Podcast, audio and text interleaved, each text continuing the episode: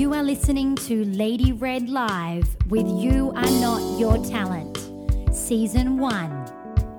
So, welcome to Lady Red Live. This is Kylie Fisher, and I'm so glad that you found my podcast. Now, personally, I've been in the entertainment industry for over 15 years and a creative my whole life. With this idea, You Are Not Your Talent, I ask my guests to look past what they do and really find out who they are. So, thanks again for being here. Let's get started. Welcome to Lady Red Live with You Are Not Your Talent. I'm speaking with a mastermind musician, singer, and creative from Sydney's music scene today. So let me welcome, drumroll please, the one and only Mr. Daryl Beaton. Now, let me start by asking you how many times have you been on social media today, Mr. Daryl Beaton? Today, uh, I, I've just been I've been on Messenger a bunch this morning with my band. I've been trying to do roll call with my band every day. So just which I call them my band, but they're my friends really. So uh, I'd say about three or four times at least. That's a pretty good answer. Some other people have said they woke up and rolled into Facebook. so very healthy, very good. Uh, we, we we got out and about and went for a bike ride first thing. Yeah, we're trying to keep a balance of uh, just not obsessing over Facebook and what other people are doing, and just you know staying physical. Yeah. Beautiful, beautiful. So, Mr. Daryl Beaton, uh, let's start off with a career highlight. So I'm actually really excited to hear about this. Right. Um, well, even even firefight that we did a couple of months ago was that was uh, that was a huge buzz. Uh, I what was it? I forget how many, how big the crowd was, but um, I, I got to play play to that that that stadium twice with a couple of artists and just walking out and just seeing a sea of people and um, you know just great vibes about doing the right thing and having a sort of a community spirit that that was definitely a, a highlight um, in mm. terms of playing live. Um, you know there's I guess there's there's different elements of highlights so there's the the live playing highlight and then there might be like the studio highlight. Um, I always like to tell the story of working with Kanye West as like the a bit of a that was a one that came out of left field that ended up being a highlight. Um, in terms of just recording and leaving you know leaving something behind, like leaving a recording behind. Mm. Um, so I mean, I have different highlights, you know. A career highlight, yeah, that that would that would be the you know playing live to a bunch a bunch of people, and then the recording, and then um, you know, playing, touring Japan with my own music. That was a, a great experience, mm. and sort of, um, sort of breaching the language barrier and still being able to excite people with music, with your own music, with original music. That was pretty special. Um, yeah, so they'd be the main ones. We know that you're a, a session musician as well, so mm-hmm. uh, maybe some of the artists that you have played for, that'd be awesome to you know hear a bit of that journey as well. Yeah. Um, so I've sort of been the, the Sony Sony guy for a while. So um, I started as a young lad, played with Human Nature for a while, and then uh, moved on to Guy Sebastian. So we went out with Guy on about five or six tours, um, which was a which was a huge mm-hmm. buzz. He's a, an incredible singer and a huge talent, and and uh, we we sort of did things right when he first went out, we, we, we had a big band and lots of singers and dancers. So we, that was a great creative process. Um, uh, then obviously I've been working with uh, Jess Mauboy and Delta Goodrem for quite a few years now. Uh, you know, Jess for I think it's coming on 10, 10 years or something now. Yeah, she's maybe even longer. Wow.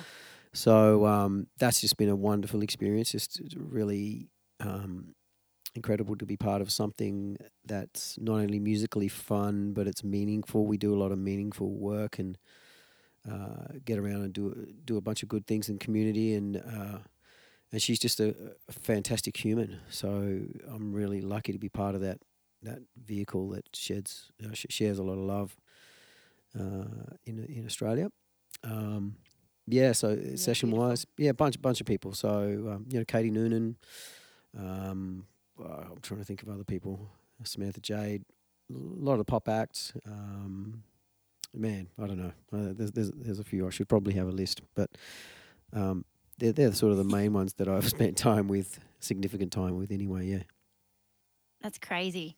I always um I always love watching Jess Mauboy. I think she's one of the like most authentic artists that we have, you know, in the Aussie music industry right now. And she just, you know, always just has that that spark of, you know, joy and you know that realness and because Mm. you know we we love seeing that about artists i think that's what makes them you know more likable Mm. and appreciate what they do as an artist um Well, I can I can verify know, that. There's on- there's no one I know her- that's who's more yeah, yeah. genuine um, in in every aspect of her life. Actually, I mean, so I'm glad that that gets sort of um, portrayed in her musical performances, but um, even in life, um, I've never seen somebody have so much energy for anyone and everyone. She she, she she's tirelessly uh, giving her energy, even when I can see she's physically exhausted from uh, you know we, when we work Mm. we work hard. We we tour or we travel. You, I mean you know how you know you, you lived this life too. So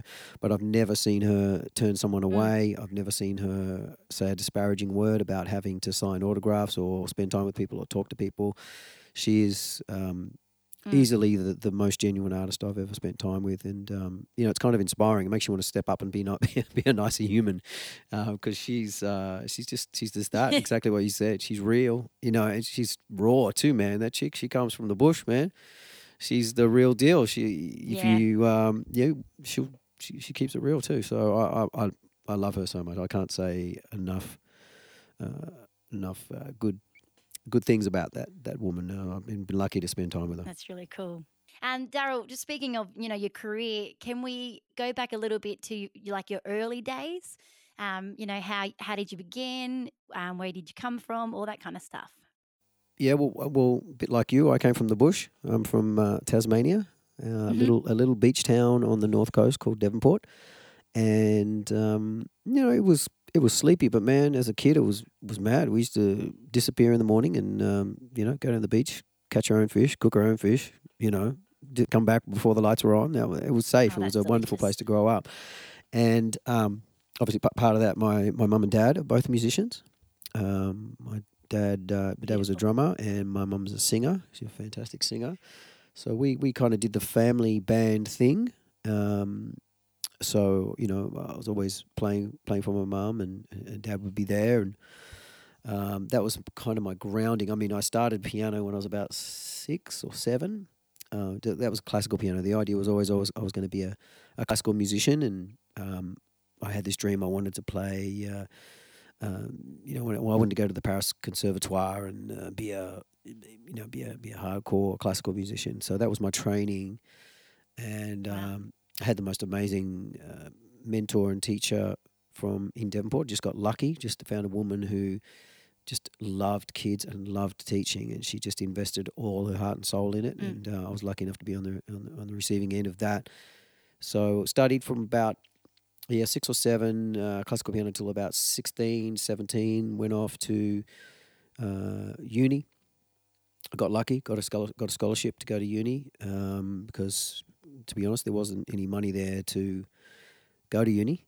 So if you know, if I wasn't for Mm. the uh, Tasmanian government, I probably I might have been something else. I might have uh, might have pursued a different career because you know the idea back then was you know if if I couldn't make make it work music with music, I had to find something else to do. And um, so I got lucky. Mm. Yeah, I got, I got a scholarship and went to uni. Had great teachers there too.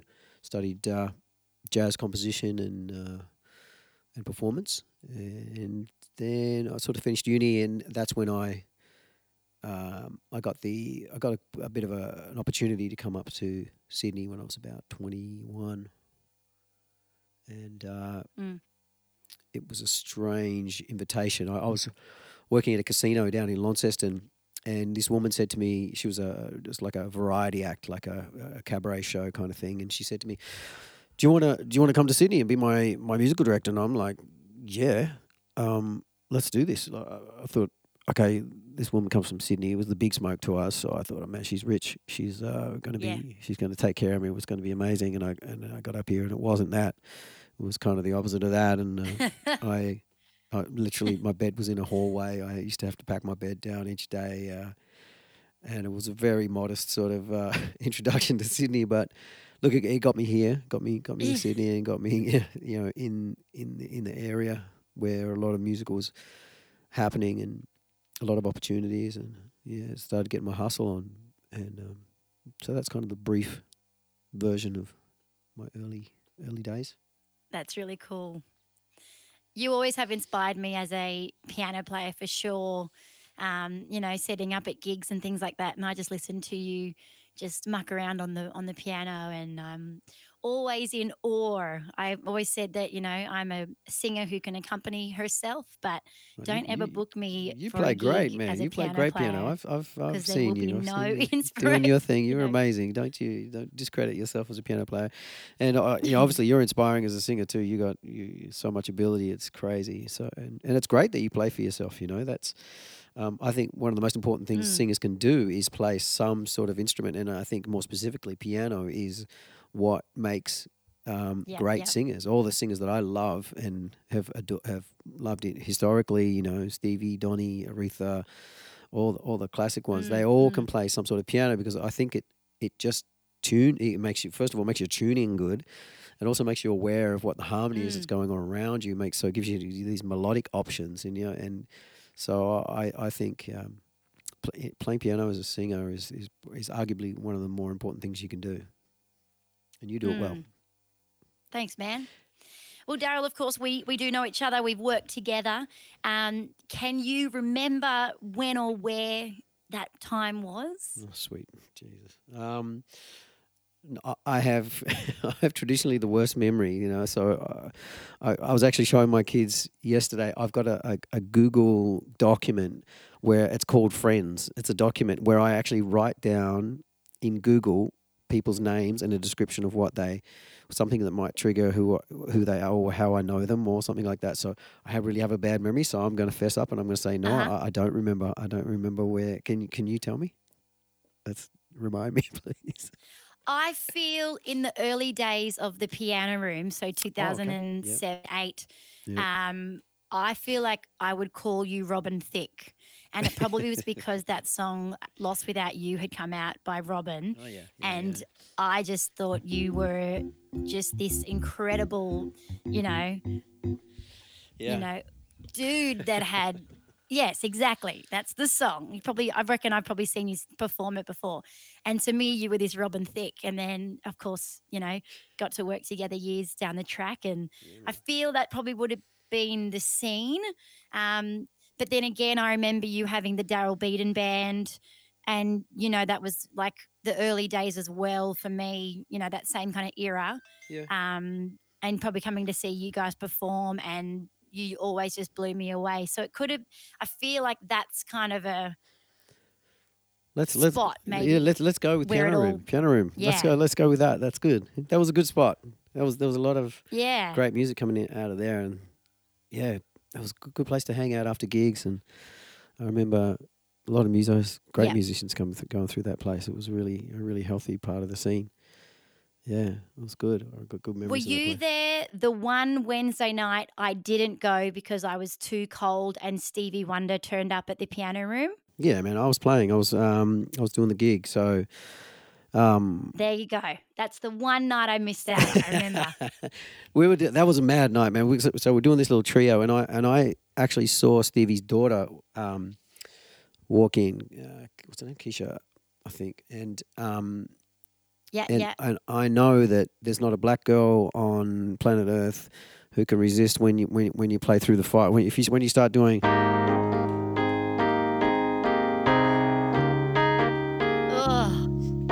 There's not a black girl on planet, or maybe maybe a female singer on Earth that can resist uh, jumping on that. So I started playing that intro when I saw her, and sure enough, she just walked over, uh, grabbed a mic, and another one of the BVs. They Ah, started doing it too, chills. and so she she jumped on that, and then um, the Stevie's drummer started playing, and so we went through the song, and then we started playing a Mm. couple of Erykah Badu songs and stuff like that, and then this is the this is the clincher. Like I'm playing, and so I'm obviously paying attention to to, to her and the drummer, and, and it, was set up so we were facing each other. And then I feel this this this presence or or some, and someone sat next to me on the piano stool and who do you reckon it is? Oh, Who do you think it I've is? Got, I'm drooling and have Man, shivers. he, he and he he, he just uh, he just sat there. Oh. I, I I honestly a little bit of wee came out. I mean, this was one of the. Uh, this guy was my my textbook growing up. So anyway, so he just he leans over he leans over to his uh, his minder and he, he just says ask him ask him if he knows any Donny Hathaway, and so. Um, Mm. The guy asked me, says, "Do you know any Donny Hathaway?" So I, yeah, I'm, I'm like, yeah, of course. So I, st- I start playing. Um, the, I start playing the, the the song for you, Ah, and this dude, and he just started, he just started singing it. He's like literally, you know, thirty centimeters away from my face, singing uh, Donny Hathaway, and uh, it was uh, just otherworldly. You know, I, I, I'm I'm supposed to be a songwriter, but I find ah. find it difficult to find words to describe what that meant to me. You know, because I don't know, it's just a just a huge musical influence. Like when and when someone's that sort of um, I don't know ingrained in you, and I'm so glad he was a cool he was a cool guy. You know, I'm Mm. just so so happy. I mean, he's just a he was, and he, he, I, I Mm. loved that he wasn't serious about himself. He was taking, he took the piss out of himself, and then, you know, so we did that song, and that was just Mm. that was nuts. And then he sat at the piano for three hours, three three hours, just playing while everyone sat around, and it was weird. It was like I was just we're in Stevie's lounge room, and he's just going through jazz standards. He just he was singing like, um, you know, when I fall in love. He's singing all, all these uh, Mm. standards and just ripping them up. You know, it was crazy. It was, yeah. So yeah, piano room. my Good memories. hair's on end because that still to this day is like you know in that season i was doing the the dinner sets at the piano room pretty Mm, night Mm. pretty much from wednesdays till the weekends for the dinner for the like 7 till 9 or 7 till 10 until the band showed up Right. and that was the one wednesday night that i remember saying to mark um, mark diaz look oh i'm just gonna stay home tonight. I just feel like my body needs to have a rest. Mm. And waking up the next morning to all these messages of like, get to the piano room, you know, and I just, oh, to this day, it's just like this You'll never put your phone on silent ever oh, again. It's just so, oh. Uh, yeah, exactly. I will never, but now I'm in, you know, the middle of nowhere, so I can't get anywhere if, if that was to ever happen right now. But Mm. holy heck, I remember that so, so clearly. Um, speaking of Stevie, my mum met him at the um, American Gospel Awards years and years ago in Atlanta. Mm. And I remember I was making a coffee at Gloria Jeans at the time. I must have been 15 or 16 years old. Yeah. And I got a text from my dad, Mum's just met Stevie Wonder backstage. and I think I, you know, overpoured the coffee and went out the back and had to put my head in the ice bucket because I just couldn't, you know, I could Oh, not wow. believe it as well. So, yeah, he is a just my favorite. My favorite album of all time is um, Natural Wonder live in South Africa. Oh yeah, that, yeah, yeah, yeah. That yeah, yeah. intro.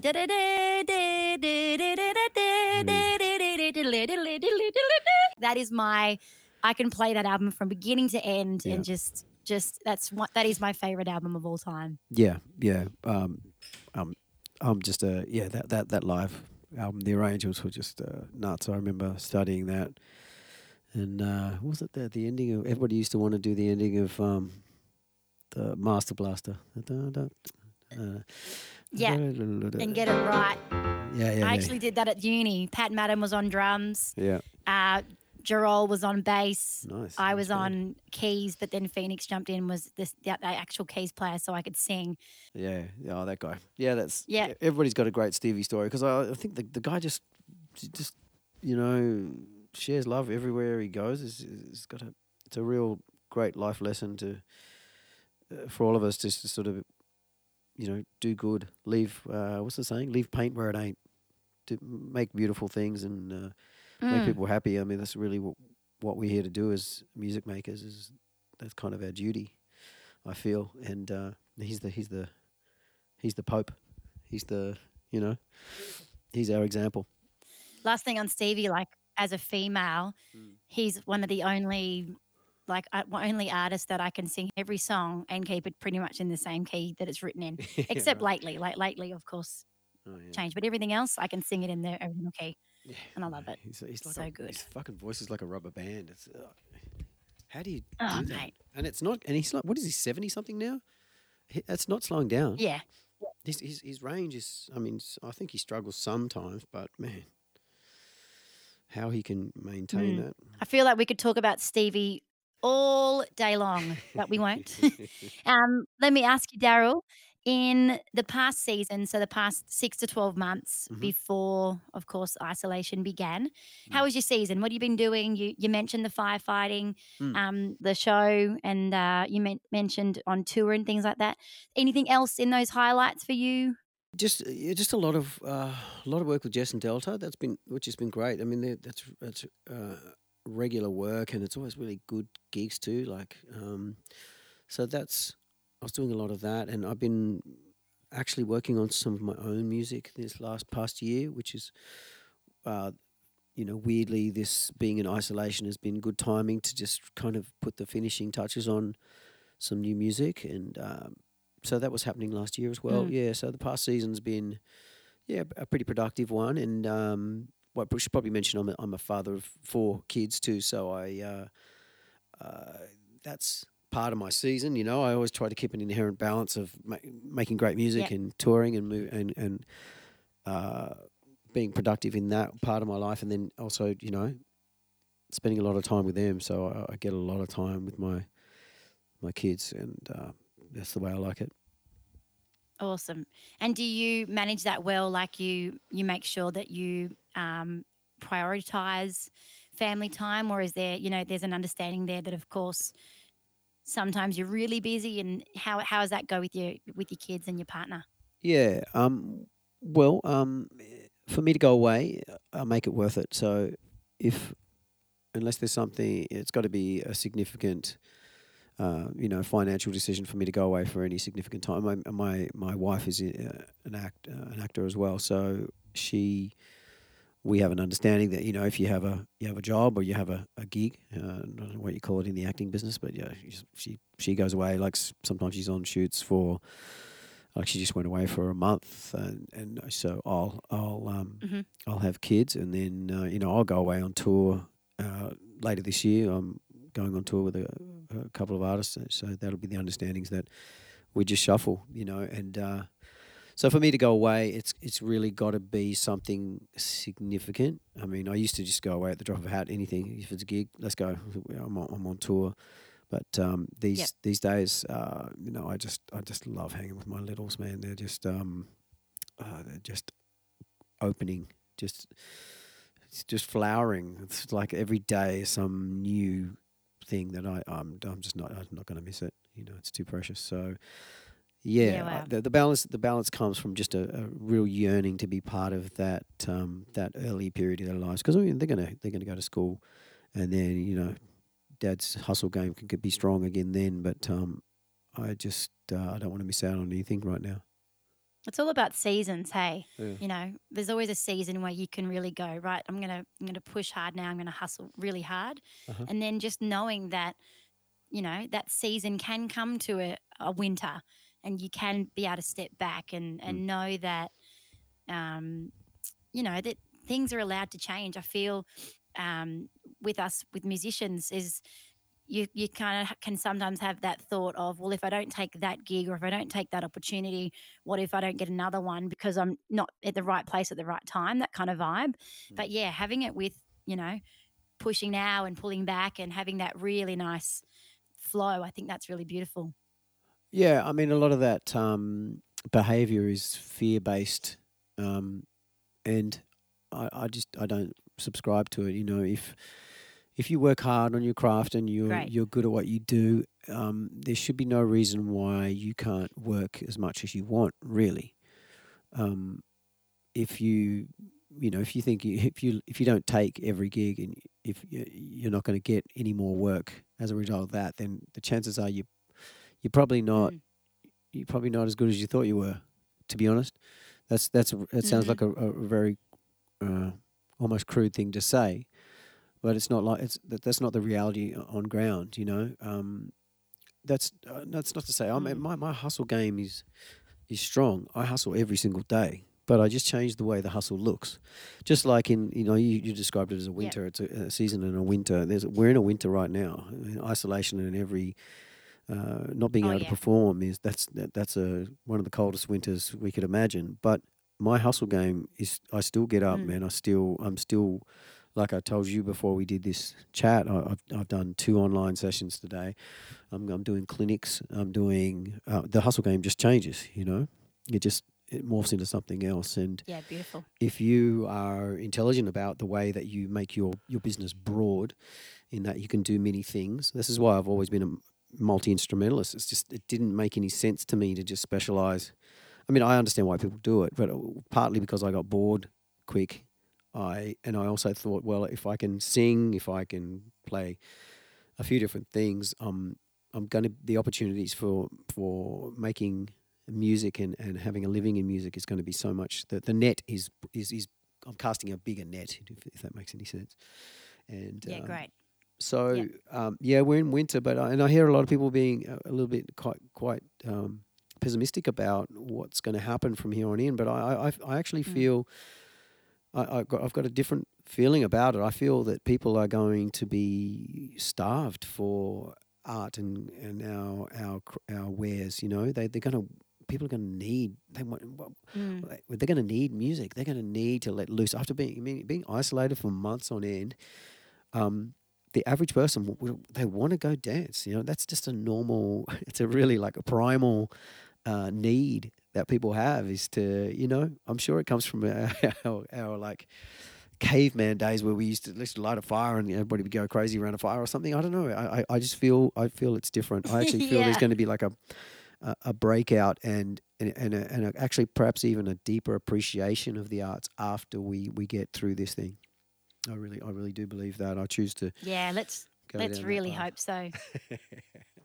Maybell was saying that when they did that um, live performance at one of the hotels in the city where they were having the the 14 days quarantine, she said that that energy from all the balconies in the courtyard, Yeah. you know, appreciating them being there, Yeah. you know, was was such a different vibe than what she's ever had before. Yeah. And I was explaining to her, well, the difference was is that normally our gigs are we're there because the venue requests live music Mm. but most of the punters are there for their own reasons and we're just there as an extra Yeah. so of course it was a different it was a different mentality and i said that would have been so incredible to ha- to perform because you would have had that feeling of we want more like Yeah. yes we get to let our you know be free that kind of energy and i i totally agree with you that i think when everything starts to you know go back to society having a bit more movement that they will have an appreciation for live music Yeah.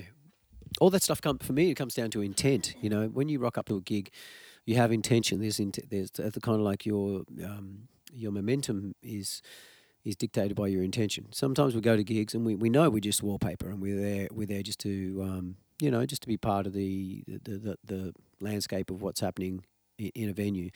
So, but, but when you get to do those special gigs like um, who was it? Ma- May Maybell. Maybell was talking about um, you Maybell, yeah you um, the intention is different. She's there. She's there because there's a need, and and her intention is to uh, lighten people's you know experience of being isolated, and the intention is totally different. So that I mean, it doesn't surprise me that the the Mm. experience she had is different because the int- the intention is is is completely um, new and and uh, revisited, and um, I think it, I think that's an important lesson in that. You know, like um, oh, sometimes I get Yeah. I, I crack it when when uh, I hear some musicians whinging about going and doing gigs or doing cover gigs or whatever, man, and it's um it's it's Yep. a privilege. It's a really a privilege. So you, the, the, the if you're rocking up to a gig and your your your intent or your your attitude is one of um, I don't know, not not entitlement, but just like taking it for granted, then I think um, you're gonna you're not gonna have a great time. I, I always rock up, even if I'm playing covers that I've played Mm. 200 times before. I'm gonna I'm gonna play them like my my uh, my life depends on it. Because if you if, you, Yep. if your attitude is not one of you know privileged, having a privileged uh, you know experience and um, trying your intention is to bring joy to people and you know if you do it that Yeah. way you, you're going to have a much better time it's going to be it's going to be a greater experience for you for yourself personally. So you know, on a selfish level, it's good to approach all our performances that way, right? Yeah, yeah. I always remind myself of, you know, 15 years ago, that first opportunity that I had to to to gig, and that I I gigged for free, or I did it for like. I think I paid the band and I took 50 bucks because there wasn't enough budget. Yeah. But reminding myself how much I desired it. Mm. And then, you know, when I'm sitting in a pretty dead energy piano bar, Uh-huh. I, at the end of a song, I go to myself on the microphone, like, rah, and the crowd goes wild. Sometimes, like, they don't even think about clapping, you know, and I mentally am still performing to that crowd that is is wanting more Mm. and that really helps that energy of going like oh here we go you Yeah. know It's they don't re- like just changing the mentality because and i think this is going to be what like you said this time is hopefully going to really refresh us all as entertainers as well to come back out with a new a new start which is awesome Yeah, I, I think so. I choose to, I choose to think that way. I, I really, I really do believe we can come out of this, uh, especially in Australia, because the, the appreciation for arts is, we're sort of catching the rest of the world. You know, if you travel Europe or you know the US or whatever, Yeah, yeah. it seems like um, the the uh, the deeper deeper appreciation of, of music and uh, you know and, and art in general is, is is prevalent. But you know, we're still very sports oriented, which is great. You know, I love my sport too. You know, I'm a massive soccer fan, and and uh, but that that's an important part of culture. But I think we're going to come out of this with a with a with a deeper um, deeper appreciation of music, and, and as, a, as a result, maybe our, our musical identity is going to be sort of heightened, and uh, we're going to grow. You know, like everyone being forced to be inside and creating is going to be a great thing. There's going to be just a, a, a wonderful uh, uh, you know, surge of new content, new music. Um, I think uh, it's going to be a good thing. awesome very cool. Uh, daryl can you remember a defining moment for you at the beginning of your career? Uh, you did mention when you moved to sydney um, was there you know after that moment do you feel like there was anything after that that you were like this is what i'm doing this is what i'm born to do or do you, was it more of just a flow? I, I sometimes I I I never really thought of doing anything else ever since I was a kid. So yeah that's cool it's kind of like, was there a defining thing that went? Well, I- guess there was there, there's little um, milestones where I thought, okay, yeah, I'm on the right path, or this is um, this is going to work um, as a as a sort of a, a- a lifestyle, um, and then yeah, but I I couldn't I could never imagine a life without music being sort of the, the, the driving force. But yes, there were certainly times really early on, like I mentioned, um, if I hadn't got that scholarship, I, I probably I would have done something else. I would have um, I wanted to Mm. I was I was actually uh, I was a builder's labourer for a little while, so I, I was probably going to have to get a trade. That was just kind of the accepted thing, and um, Yeah. So having those little milestones of saying, okay, you know, like getting some could be getting a great gig, could be getting a, another musical director gig, could be an, another significant tour or something like that. You know, just the little things like that that you go, okay, all right, okay, this is this is working out. Um, I can I can keep doing this, and you know, just like I had some really beautiful people uh, in my path that sort of said encouraging things, and and they were um, signals that okay, this is this is you're you- you're doing okay. You just you know keep working.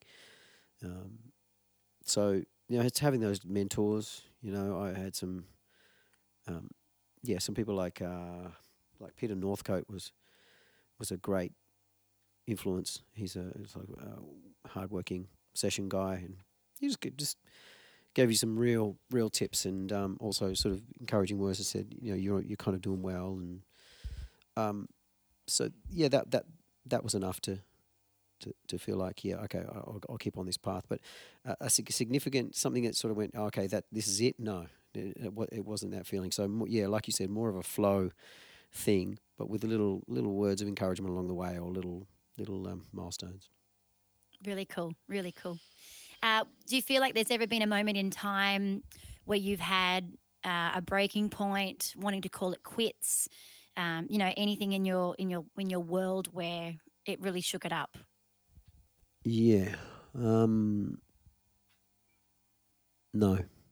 No, I'm going to go with no. Um, even when it felt like, Yeah, nah. yeah, nah, maybe, nah, yeah, no, no just, um, no, no, I've never had that feeling. Even when, like, you know, work is dry, or you, I love the way you described it as a winter. Even when I've had winters and or cold periods where, like, you know, I've had, had periods early on um, when I used to buy a bag of potatoes, and that potatoes would have to last me two weeks, and I was lucky if I got to throw a can of tuna in there Yeah, with wow. it, and uh, you know, like that's that's been it's been that cold winter feeling of uh, is this going to work out or. But I've Yep. always I've always had this deep respect for for music and art in general, and and somehow that's given me this reassurance that if I respect the art form, the res- the art form is going to respect me, and, and it's always come it's always come up with the goods. I've always worked as much as I want, and I think that's because, yeah, I, I, respect the art form, and I and I, I, I deeply respect the the people I work with. You know, I have a a, a, a real love of. Uh, people and especially people in our community and people people in our industry. There's it's just so so many wonderful, joyful beings that we can be around day in day out. You know, and um, I think just approaching approaching work like that means that you're you, you're going to be you're going to be considered for lots of work. You know, just having a um, having a, having a positive approach to hanging out with people and um, so uh, I, I, I always talk about this when I'm talking about being a musical director. Is like uh, uh, people having a, a positive attitude or being socially nice people is something that I consider like actually a lot of the Yeah. time I consider that to be more important than their musical ability. You know, like obviously people can play. A lot of people can play, Mm. but being a decent human being and being fun to be around, you know, especially when you're if, when you're touring, you're spending like, you know, six, seven, eight hours traveling, and then you're you're doing sound check for another few hours, and then then you know the the gig portion of of your day is actually only like an hour and a half a lot of the time, you know, and so the Yeah. the majority of the time is just hanging out and just being a decent human being, you know, being fun to be around, being considerate, you know, and so um, I feel like. Yeah, I feel, I feel like it's been, that's, that's been a significant part of it. The word the hang has so much to do with like taking a gig as well. Like when you get the dudes who go, "Oh, who's on the gig?" and then mm. that you know you text them who else is playing, and then they're like, "Sweet, that's a good hang." Yeah, yeah. like that's yeah. come up a lot in the last few weeks. Hell yeah, yeah. That's that, that's so important. You know, I I pick I pick people to be in, in these touring acts a lot of the time because I just um, I can see that the the matrix of people is going to work too. You know, you get different personality types, and I can I can feel like oh yeah that that drummer and bass player are going to get along well, and they know it. You know, they they're similar vibe, or you know, and then you know having different personality types too. So it's it's. Uh, it's important, you know. The hang and the, and the, the cohesion Yeah, in- very in, cool. these groups is, is really important. And really important to know that every time you're on a gig with new people, that is your that's the perception. So, you know, you end up um, gigging with the same people all the time because the perception of each other is they're they're a great person to work with and they're a great person to hang with. Um, and so, you know, when you get these opportunities to work with new people, it's all about the that kind. It kind of is that um, what do you, um, first first interaction, you know, because Mm. it is the first face level, and then from that, Mm. it's like, okay, I'd love to work with them again. Mm. And so I've had times where I've played with people and gone, uh, didn't really vibe. So you know, okay, they're your fourth or fifth preference on your list of your your musicians, and yeah, yeah, yeah. that's that's a big part of you know working together in the gig scene. yeah, that's right. I mean, it's, uh, it's just that's just life, isn't it? I mean, some people get along with other people. You know, you can meet someone and know Mm. instantly you're going to be lifelong friends. It's uh, it's no different in the in our musical experience. You know, you can feel whether you, you just come from the same place. You know, um, I've definitely had. I've met some Mm. musicians. I, I actually I met a. I, I did a jam with this drummer who was playing with Harry Connick Jr. and we'd never met, and we just well we had a just a had a jam session thing at, at a club I was playing at, and it, it was instantly it was like we'd been playing together for, you know, twenty years or something, and it was. When you- I knew, when you, it was like this instant understanding that oh, okay, we come from exactly the same place, and it was weird. It's uh, really hard to describe, but Mm. yeah, it's like that. Some people, there's just that natural, um, for want of a better word, harmony between people. You see what I did there with that? harmony reference. No, um, so yeah, it's, That was great. yeah. I was about to say synergy. And I was like, you got me. See what I did there? God, he's so musical. This guy knows he's a music- He makes musical references. I'm going to pause and I'm going to go tell my mum to stop um, deciding to bash wood right now while I'm recording. I love it. Love it. so, Daryl, how do you keep yourself fresh and up to date? Fresh and up to date. Um, well, uh, you know, social media. I follow a bunch of cool people on Insta. Um, I mean, a bunch of accounts that sort of spit new things. I'm always sort of fishing on Spotify. I try to keep my you know musical diet really sort of diverse. You know, I listen to a lot of I don't know like Scandinavian pop and African stuff. Uh, uh, whatever. You know, I, I I really don't ever want to stay in one lane. So um, I'm always musically fresh. I, I'm always sort of learning new instruments if I can. You know, um, latest thing I, I just bought a clarinet and a flute. Been revisiting that. I used to play clarinet as a kid, so I've been revisiting that. I, I just bought a, a Japanese shakuhachi flute.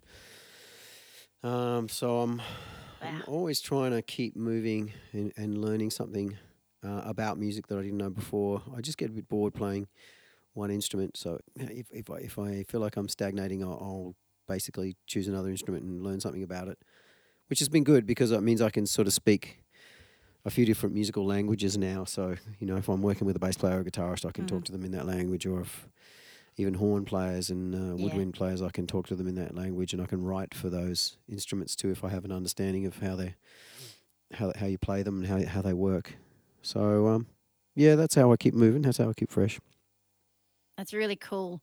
I feel um my intellectual side of my brain, the one that um, reads the music and can fundamentally figure out music is for me is really hard. It's like mathematics for me, and I wasn't good at maths. I got kicked out of algebra, I think, in year eight or nine.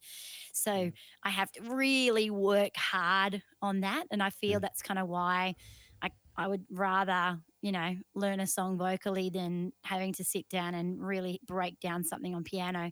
Yeah. But that's of course the the journey.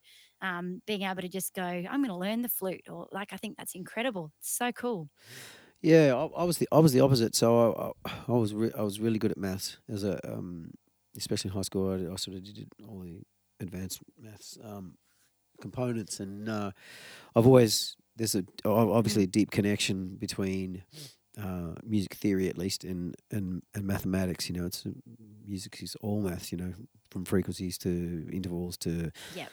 Harmony. It's all all related, and if you if you think Yeah. in terms of numbers, it music tends to be to make a lot of sense. So, um, but I always try also to, to try not to just be that analytical, mathematical, uh, scientific brain, and and and uh, I put on different hats for when I'm you know songwriting or producing, and you try to take a different approach. and um, you know have a have a more sort of uh, global. Uh, global perspective on music and not not get into the minutiae of things and just and, and just sort of think about it in a, in a, from a different perspective. I think it's really healthy to to be able to to do um diff- have different approaches to to music creation and playing music. Yeah. Cool, really cool. Uh, where do you see yourself in five years from now? And that can be vision, or that can be, um, yeah, whatever you want it to be. Um, I'm kind, I'm kind of, I'm kind of doing it. I want to keep doing what I'm doing. You know, I, I have a good balance between making my own music and other people's music. I still love playing. Uh, you know, after doing it for a long time, I, I do have a, a, a bit of a desire to get into um, film scoring. So I'm just sort of unpacking some of that and going back to my um, composition education and and trying to learn about those elements. Yeah, so I, in five years, I think I'd, I, th- I think I'd like to be doing more of that. That's the only sort of um, element I'd like to to to explore more of, because I just really love working with vision. I love working with filmmakers, and I love um, the role that music plays in in the, the theatrical experience. I think that could be a lot of lot of fun. Uh, so yeah, I see that Mm. five years, five years in five years' time, that being something that will be a bit more of a, uh significant part of my musical diet. I think score uh, film score is incredible. Like we watched um, all the Jurassic Park trilogy a couple of weeks ago, and then watched the Jurassic World after that. Right. And even just that that score is Yeah. you, you hear it and you know it. Like you know how it's so connected to the movie. Yeah, Um, and film score as well, like how much emotion you can put into a piece, and you don't know why you're crying because, well, you, you know why you cry because it's the music. Because you, you know, I don't remember. I think in school we watched a scene with the music on, and then watched a scene with the music off, yeah. and it was the music that brought the emotion. Oh yeah, a thousand percent. I mean, and um, having the discipline to know that you're that's your role as a as a a, a, writer as a, is you know that the that you are really a support an emotional support and not like a lead lead role if that makes any sense do you know what i mean uh, i think That's great. yeah it's yeah. it's a it's a, it's an art it's a an art form that some people get right and you know i mean i'm sure there's a, there's a big learning curve and movies wouldn't be the same like you said without it you know so um, it's pretty exciting to if you could create Mm, something like mm. that and, and give someone an emotional experience like that i think that'd be pretty satisfying This next question, we have touched on it a little bit already. Um, but right now, of course, we aren't gigging and we, you know, this isolation COVID 19 is never a, a thought in any of our minds that, you know, overnight, all of our, all of our um, work would be gone pretty much. And, and we don't even know when it's going to all start again. Mm. So, you know, the next few questions are, um, how has that been for you and, you know, how are you taking it? Or maybe you've had a journey in the last, you know, six to seven weeks, you can quickly jump into that. Yeah. Um. Yeah. Uh, we. The journey, the journey. So I mean, sort of things happened quite. Uh, what am I trying to say? Happened suddenly. Yes. So n- none of us Mm. could have been pr- properly, adequately prepared for how this went down and how quickly, how our whole industry collapsed. I guess you could say. So, although you know, so I had obviously had a lot of work still lined up, and for that to be gone instantly, there's there's anxiety and panic that comes with that. So you know, I'm I'm lucky. I got a, my wife is fantastic, and we just sat down and we went, well, what what are we going to do? You know, and and luckily, she's sensible, and we had saved, so we knew we didn't have to do something immediately, but we were going to have to change change uh, change direction or change tack in, in some way, shape, or form. So we just um, gigs the gigs shut down. But then, like I like I mentioned before, yeah, the, if you're broad in how you make music or your uh, what you can do, what you can bring, um, then it's not hard to, to cast the net a little bit wider. So, yeah, it changed to uh, online sessions. It changed to online. I mean, I was doing clinics. I was doing songwriting production clinics anyway. So I just moved them. I just Mm. set up a few cameras. Now I do it. Now I do it in the studio, and uh, so that's going to go out to the education department as well. So that you know I can still take care of business.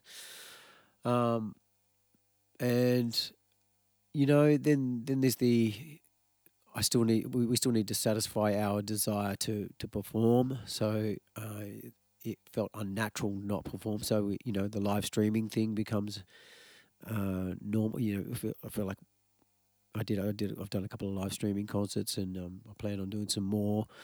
And I've actually done a couple of uh, things for Fringe Festival with a with a friend of mine, uh, Hugh Sheridan, uh, which was weird because the um, we would they, they came to film it, so the film crew would come and set up uh, set up cameras, and then they'd disappear, and then we'd record, and then uh, we'd leave, and then they come back because there wasn't allowed to be very many people in the room. So I mean, we're finding ways of getting Yeah. around and still creating, and um, and and using our imagination to still get things done, and um, so yeah, Yeah. The, the the the sudden the sudden shutdown. Yes, okay, panic. You're allowed to panic. You're allowed to have some anxiety, but then just get. You know, what's the saying? It's a great saying. When you when you're walking through hell, walk faster.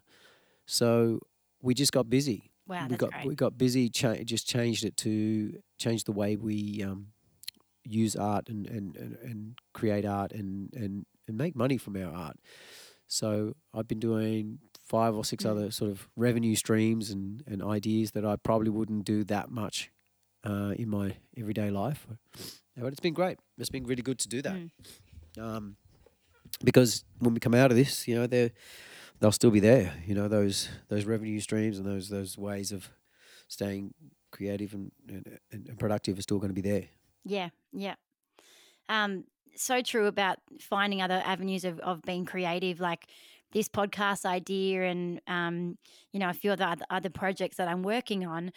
I don't think I would have got them off the ground right now because I would still be on another contract uh, in in the states, and probably more focused on you know booking in another contract. You would. So yeah. for for my personality, this has been the greatest gift Mm. to be able to work on the things that I am also passionate about.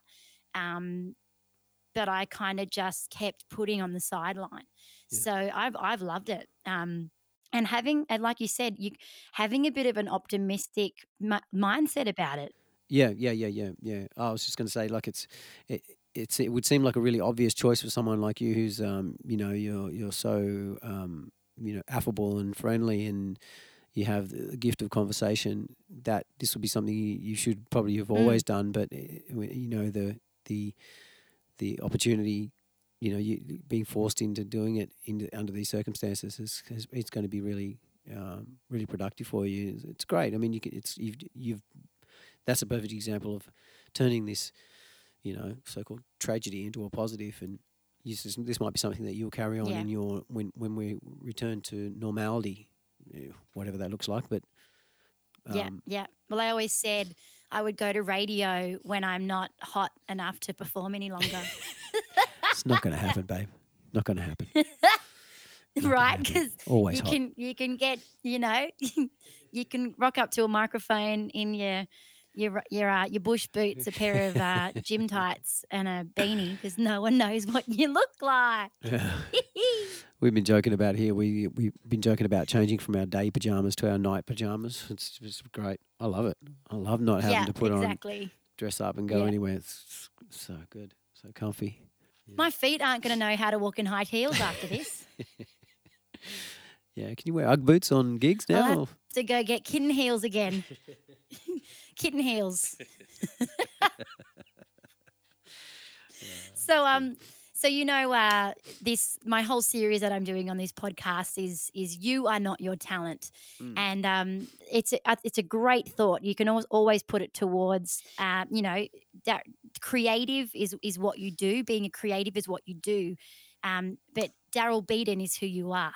So I want you to just touch base on, you know, what else do you see in yourself, and and um, you know, what are some of those things that uh, maybe who the listeners wouldn't know about you as a person, Daryl?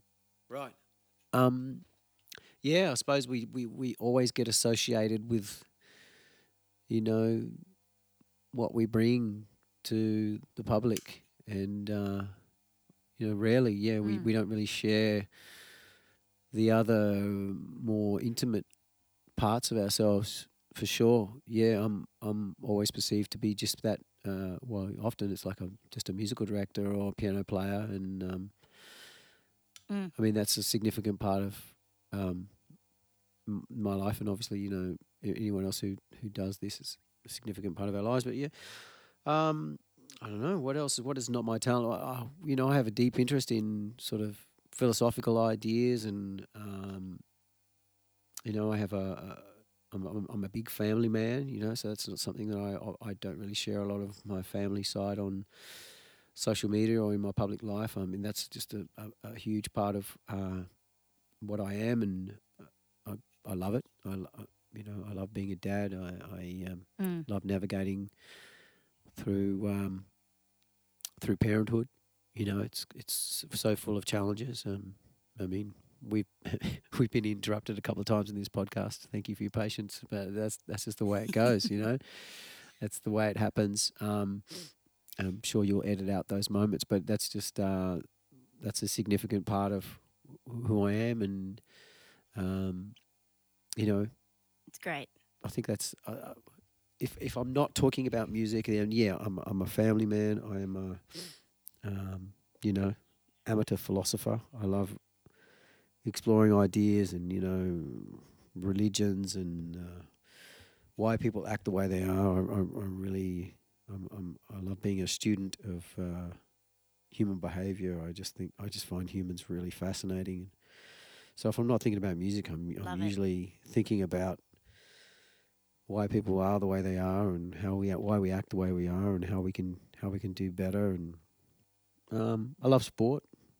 Love sport. I've, I've always been into uh, soccer and uh, uh, martial arts. I've lo- loved martial arts for the longest time. I just love the the. That's another art form, you know, and a discipline and a and a, Mm. a way of life. And you, and same deal. You you meet some really wonderful people in that community. You know, some people who are re- all about health and and um, you know, doing good things for themselves and others, and and uh, about self discipline and and protecting things that you love and care about, and so that's something I don't really talk a lot about. I, I love that. I love um, that journey. Yeah, back to the human interaction thought. Um, do you ever find yourself like if you're out at a cafe or um, in a shopping mall watching other people's interactions? So, like, I always f- feel that I, I'm like a CIA in a restaurant and I'm watching another couple or a, a, you know a group of people and how they interact, or I watch the waitress or the waiter. Um, you know, they forget to put a menu over there, and I don't know. Like, I'm always, I feel like my eyes are always watching other people in in society. Well, I, I, it's interesting. I, I, think as a byproduct of being a performer, we, we're always our job. We're always looking at a, a, um, a volume of people. It's just by default. When you sit in front Uh-huh. of you know, when you play, you play to people looking at you. So you you you. It's like you you are observing. Our job is observing people and observing human behavior, and uh, and our skill is actually one of the actually one of the survival mechanisms of being a performer is you can tell when people are what sort of mood they're in, right? Uh, So uh, sometimes I'll find myself looking out in the crowd and I go, Yes. "Oh, some shit's about to go down over there." In the left-hand corner, even to the point where sometimes, often when I've been playing clubs, I'm I I let I'm I know before the bouncers know, and I tell the bouncers, and do you know what I'm saying? So we, we become we, we it's like you know, reading the crowd is something we do to so we know what to what to give people musically, but also reading the crowd, we, we, we learn to be really astute observers of human behavior and and body language Mm. and all those kinds of things. So uh, y- yeah, I, I I I enjoy watching people and uh, I I enjoy inter, you know I enjoy interacting with people and I I find myself now I actually really enjoy interacting with strangers. I I, I actually um, Mm. I, I read something recently about you know that there, there's been um, people trying to measure what happiness is. So giving giving happiness a, a- an actual numerical value. and one of the significant things that they Mm. found was that people who have a positive experience with with speaking with strangers have a higher happiness quotient or whatever, whatever the value was, and I, because a lot of people don't Yeah, yeah, yeah. engage with strangers because they're they're fearful of you know being of rejection or the, the conversation's not going to go great. But if you can get beyond that and Yeah. actually uh, interact with strangers, then you you're you- you're going to be happier as a result. So, um, one of the things we have as performers is the ability to be able to cold like cold talk to somebody. You know, we have to we have to be fearless in Yeah. um, we have to be a little bit not arrogant but confident confident about our ability to engage with people we've had zero interaction with before and that's just part of that's part of our skill set um, so you, the way you can navigate through that safely is by learning how to read people you know if someone comes at you in our environment Great. and you can tell they're either I don't know. Sometimes you can tell how much they've had to drink, or um, you know, whether whether they're aggressive, whether they're uh, really really happy, or you know, uh, we we just learn to read it, so we can tell how we can manage it and uh, to make make sure it's a a good exchange. You know, like a safe, safe, positive exchange. So I, like I like yeah I love observing people. I love observing crowds. You know, I can I, I got to really that's a great skill to have, and you, you get that over time. I love that you said that. I've never thought of it that it's just my natural like i'm sitting having a coffee but i'm minding my own business but then i'm subconsciously watching the people around me i thought it was just i had an instinctly cia investigation spirit but it is from performing we're on we're on all the time which is so great and the happiness measurement i love that yeah because i love talking to random people but I Yeah, do it off this. I do it off the gig. Like at a gig, I Mm, kind of don't want the drunks to come and chat to me. I'll, I kind of mm. put up a bit of an energy of let me just do my thing, and if I want to talk to you after, I will. It's co- of you. course it's not abrupt and it's not unfriendly, yeah but I think it's I'm in a different energy. Mhm. But I can I can tell you from when I was a kid, just I would I talk to randoms all the time, Mhm. and I, I love it. So that does it, that's so great about the measurement of happiness. I love yeah, so now we that. have a bit of a uh, we have a now we have a bit of a scientific um, basis for uh, being motivated to go and speak to a stranger, if even if it means you know incrementally you have to kind of put yourself out there. It's it, it's got to be it's better for you, uh, um, and it's better for other people too. Mm. You know, I mean, the more the more we interact, I think the, the better we can do as a as a society, as a as a race of humans. You know, it can only be a good thing. Beautiful, beautiful. Awesome. This has been so good, Daryl. Just a few more questions. Um, anything that you see for the university kids who are studying music and, um, you know, their, their their dream is to be out there and working. Have you got anything that you'd love to, you know, encourage them about the music industry? Yeah, of course. There's so much. There's um, Great. there's so much great opportunity and um, and uh, so much great music that can be made. You know, and, and and I think we touched on before that we're kind of on the uh, could be potentially on the cusp of like a real creative surge, and so you know Australia is finding its identity quickly in, in terms of music and. Um, uh, you know, I'm excited to see what's gonna what's gonna come out of it. But yeah, if you're looking to get into to, to music, uh, just take from what we've talked about, like um, broaden your your understanding and knowledge of different aspects of music. Um, learn everything you can about um, the business side of music too. You know, learn how to interact with um, you know managers, club owners, your crowd, you know, your social social media interaction. There's there's so many elements to having a functional business in music because obviously that's what we all want is to be able to make a make a living out of this. And to do that you you, you can't kind of be too specialized. I'd say you have to broaden your understanding and abilities in the music industry and then you then you can then you can have a career in in in music. And you know i cer- i certainly have had a great experience in music but you know like we talked about before, the, the hu- hustle game's strong. So that means, you know, if it, if it means learning lots of instruments, learn Mm. that. Learn how to sing, great. Learn how to manage yourself, great. Learn how to do good deals, awesome. Do e- extra education, learn how to learn about Mm. theory if you have if, if if that's kind of your your your bag too. Learn about, you know, um, you know, learn about touring and learn learn about how how to be a professional on the on the on the job and you know turn up on time. Don't Yeah. And and you know don't be an asshole and uh, around other people when you're making music. You know, learn how to learn, how to be be functional but still project your your personality onto music. You know, so I'd say it's an exciting time to be in the industry. You know, I think there's a, there's going to be a lot of opportunity and we we're kind of coming into our own as a musical society in Australia. So I, I, I'm pretty excited to see what's going to happen in terms of um, younger people coming into the industry. It's going to be great. That's so great.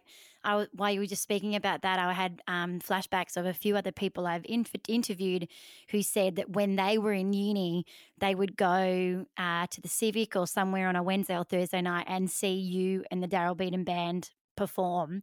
And um, they said there was that much, so much inspiration from that, you know, so many years ago where that was the inspiration. Oh, you know, and then they said years later, ending up being on gigs with you and the boys, and it's like that's that's incredible how you know once they're just watch, uh, you know, you're an onlooker and you're watching your inspiration, and then you do get into the industry and you end up just playing alongside the same the people that you once looked up to as idols, and it's so it's a that's a great part about being a musician. Yeah, pass it on. Yeah, I'm, I'm I love um, playing with younger musicians, and and I've never sort of wanted to be that sort of uh, have that elitist attitude where you know I only play with like the you know the best of the best or the older guys or whatever, and you have your little club. You know, I'm mm-hmm. I, I'm always, um, especially in my musical director life, I'm always looking for you know. Uh, new players and people who I can see the passion. You know, I can see that that that they're serious about it and they they want to learn and they're they're just I can see their hearts in the right place. I'll, I'll, I'll give opportunities to to those people as much as I possibly can and um so the, mm. yeah those gigs that we used to do in in terms of like the civic and uh, you know those are regular gigs where we were I guess we looking back yeah it was an example of um, we were playing our own music and um, developing a mm. culture and giving back uh, you know, it was a gig, but we weren't making any money. We were, we were, um, mm. we're definitely contributing what we, what we thought we were contributing to the to the betterment of the creative community by just getting up there, sharing what we'd created, what in whatever form it was, and um, yeah, I think it's important that those gigs exist and that people support them, and and that we we keep wanting to create art in in, in, in, in those sorts of circumstances, and um, th- hopefully those those gigs are going to pop up after we, we get out of this um, this pandemic situation. Last question, lucky last. Um, if you could go back to speak to your younger self, what advice would you tell the young Daryl? Ah, uh, what the younger Daryl? I started singing late and I wish I'd started singing a little mm-hmm. bit younger. So I'd go back and I'd say, give it a crack, man. You, I used to think that my, and I still do to a degree. I still struggle with uh, singing, and in, in certainly my my wow. psychological approach to singing, in that um, I want to sound a certain way, or um, I, I hear things, and I want to be able to achieve that uh, with my voice. But then I, I, over time, I realized that really it's mm. not about um, the ability or the certainly the um, the what would you say the te- the technical aspect of it. It's more about telling the story, about expression, about um, yeah, sharing sharing your version of a story in in your way, vocally in your way. So I, I'd say to my younger self, um, just start telling, singing, and telling the story, um, and the voice will come. And uh, I think that would be the the musical advice I'd give myself.